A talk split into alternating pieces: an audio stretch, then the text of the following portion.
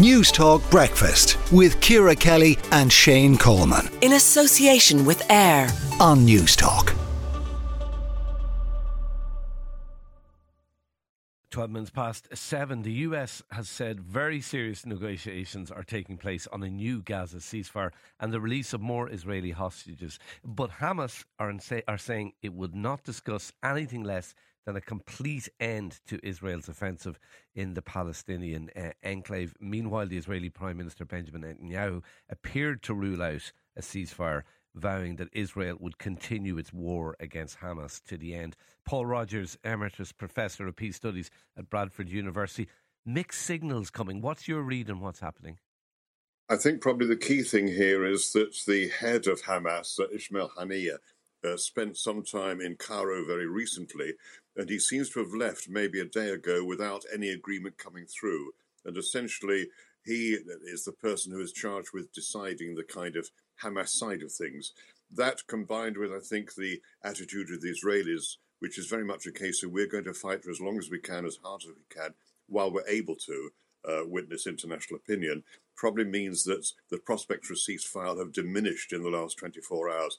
It's, it's grim to say that, but that seems to be the case. Uh, so we're left really with a war which is continuing. The indications are that the Israeli Defense Forces are fighting this with al- almost a renewed uh, ferocity. Uh, certainly, the level of casualties is now very high. The estimate is that, and I think this is fairly reasonable, that over 20,000 Palestinians have been killed, including 8,200 children, and probably another three to 5,000 are, are buried uh, under the rubble. And so the death toll is, is very much higher than we even think, and perhaps as many as 50,000 people wounded. Now, that's a massive total in the population and not very much more than 2 million. Uh, but it seems that um, Hamas is prepared to bear that because it is also the case that the Israeli Defense Forces are having much greater problems in trying to defeat Hamas even in fairly restricted areas of the Gaza Strip, than we expected. Many analysts thought this was going to be a very difficult war for the Israelis to fight. It is proving to be that, I'm afraid. So the prospects just at the moment look pretty weak, unless there's much stronger pressure coming from Western countries. But currently, there isn't that sort of pressure coming from the United States. Uh, speaking of the United States, uh, the Secretary of State of the of the U.S. suggested there should be stronger international calls for Hamas to surrender in its war with Israel is is there any legitimacy to that? Is there less international pressure on, on Hamas than Israel to surrender, or is it simply a fact that sovereign governments are more likely to talk to other uh, sovereign, sovereign governments and call for other sovereign governments to take action? I think there's a mixture of the two. I think I would agree with you very much on that. But also, I think the international mood has changed dramatically. If you go back to the 7th of October, we have to remember that that was an utter shock for Israel. Israelis felt insecure suddenly, unexpectedly, in a way they never ever thought would happen. And this is why you got the very strong reaction. Also, you have a very hardline Israeli government, probably the hardest line uh, since the creation of the state 75 years ago. And it is basically held together uh, because of the support from two very, I would have to say, pretty extreme parties a, a religious party and yeah. an ultra Zionist party. And the end result of that is that the Israelis are prepared to go on and Hamas feels that it can continue this because it is not being defeated, whatever we're told.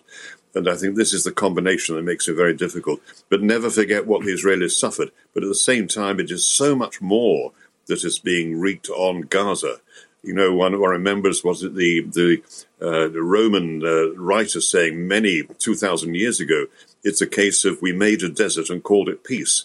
And that is the risk with Gaza, I'm afraid, that this is just going to be one stage in a long lasting, decades long conflict. Oh, well. You've kind of answered the question I was going to put to you because it's probably the last time we'll speak to you in 2023. And I think I asked you this question a couple of weeks ago and you were quite pessimistic about the future scenarios. It, are, are, you're effectively saying this war, whether it's in this guise or another guise, is going to continue for quite a long time. In my personal view, uh, it's going to continue more or less indefinitely until there is a recognition that while the Israelis have every right to their security, and the Palestinians do as well. And the problem is this is hugely asymmetric.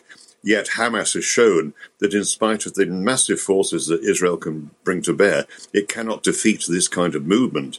And you've got to say that, you know, the old, the old saying, if uh, war is the answer, it's a very stupid question. Yeah. And this is where we're at now, I'm afraid. So, yes, the pessimism does include if we do get even a temporary ceasefire in the next few days, that will change things in the short term.